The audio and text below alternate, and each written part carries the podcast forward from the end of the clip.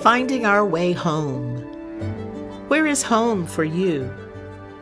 What does home represent? In the best sense of the word, home is not just a physical place, but a state of being, mind, body, heart, and spirit, where we feel most at rest. We, we experience love in the best of ways, healing and care. We are respected, forgiven, challenged, and stretched. We know that we belong, part of something and someone. Where we learn what it means to be part of God's family. In a real way, God is always calling us home to that good place, secure in God's love, where we shake off all the things we need to carry no longer but God does not force. We have free will, choice. We can ignore, reject, or rebel, or we can accept, embrace, learn, try to figure it out, and live as best we can. If you are listening to this podcast, you are part of our family, our community.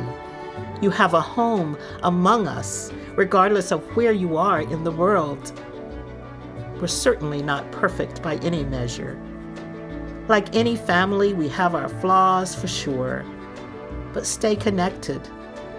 There is a fair amount of love, hopefulness, and inspiration to guide your heart and help you through the journey called life.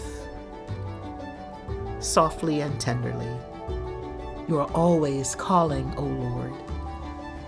Help us to find our way to you. Amen.